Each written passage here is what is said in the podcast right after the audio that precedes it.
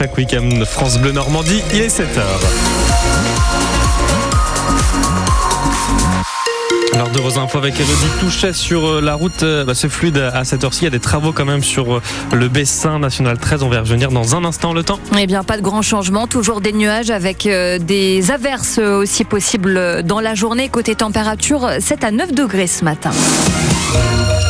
La de l'actualité, mission accomplie pour le Stade Malherbe-Caen. Qui s'impose hier à domicile, victoire 2-0 face à Amiens. Un succès pour laver l'affront des 5 buts encaissés la semaine dernière à Grenoble et décrochés dans les 10 dernières minutes de jeu grâce à Alexandre Mendy et Ali Abdi, buteur de la tête sur un coup franc de Mathias Autrette.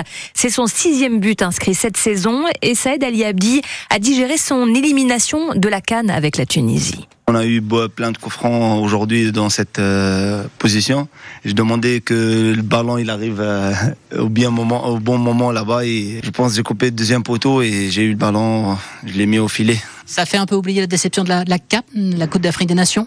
Non, ça c'est autre chose. Là aujourd'hui, je suis à Stade Malherbe de Caen. Je défends le maillot de, de ce bon club là. Tout est oublié par rapport par rapport à la Cannes. Là, il faut concentrer euh, ici. On a un bon projet à faire. Il faut, le faire jusqu'au bout. Et cette victoire 2-0 face à Amiens hier soir permet donc aux Malherbistes d'enchaîner un cinquième match sans défaite à Dornano. Caen qui récupère euh, aussi sa cinquième place de Ligue 2. Prochain match maintenant euh, pour les Normands, ce sera samedi prochain à Guingamp. Le 15 de France renoue lui aussi avec la victoire. Les rugbymen s'imposent dans la douleur en Écosse 20 à 16 pour leur deuxième match du tournoi des Six Nations, tournoi dans lequel les Anglaises sont toujours invaincus, victorieux du Pays de Galles hier 16 à 14. À suivre cet après-midi, l'Irlande, grande favorite de la compétition, qui reçoit l'Italie à 16h. Les hockeyeurs de Caen qualifiés pour les playoffs de D1. Les Dracars s'imposent à domicile au tir au but 4-3 face à l'équipe de Cholet, dixième du championnat. L'explosion d'une maison hier matin dans le Perche-Ornay. Explosion survenue à Berduy, près de Nogent-le-Rotrou, qui a fait un blessé grave. Le locataire de ce pavillon, un homme de 56 ans. La déflagration a fait s'effondrer une première maison et a sévèrement endommagé les constructions voisines dont les habitants ont dû être relogés. Une enquête est ouverte. Aucun bâtiment public n'a ici été endommagé et ce n'est pas plus mal, vous diront les collectivités, petites communes ou grandes agglomérations qui ont de plus en plus de mal à trouver des assurances qui acceptent de les couvrir en cas de dommages. Des compagnies d'assurance frileuses depuis notamment les émeutes de l'été dernier en France. Hérouville-Saint-Clair, par exemple, en a été victime. Son pôle animation et jeunesse en partie incendié au mois de juillet. Résultat, une seule assurance a accepté de renouveler son contrat avec la ville, mais en doublant ses tarifs et en imposant des conditions aberrantes, dénonce le maire d'Hérouville-Saint-Clair, Rodolphe Thomas sur le territoire d'Hérouville. Il nous portera une franchise, vous entendez bien, à hauteur de 2 millions d'euros avec un plafond d'indemnisation de 2 millions. L'exemple de notre pôle animation euh, jeunesse qui a brûlé à 40-50%, eh bien, il y a 300, 400 000 euros. Et donc pour les petits sinistres, euh, eh bien on a une franchise euh, franchise de 100 000 euros. Voilà. Donc euh, vous avez euh, un équipement public ou plutôt un mobilier urbain.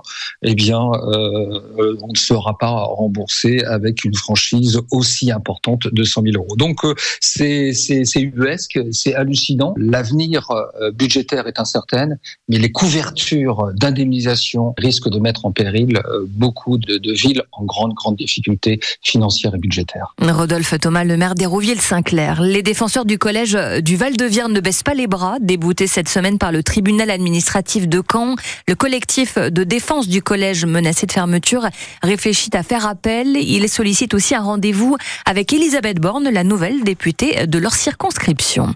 L'égérie mondiale de la lutte contre le réchauffement climatique, Greta Thunberg, est dans le sud-ouest de la France ce week-end, dans le Tarn hier, en soutien aux opposants du projet de l'autoroute route A69 entre Toulouse et Castres est attendu aujourd'hui à Bordeaux pour manifester contre le projet de forage de huit nouveaux puits de pétrole dans une forêt du bassin d'Arcachon.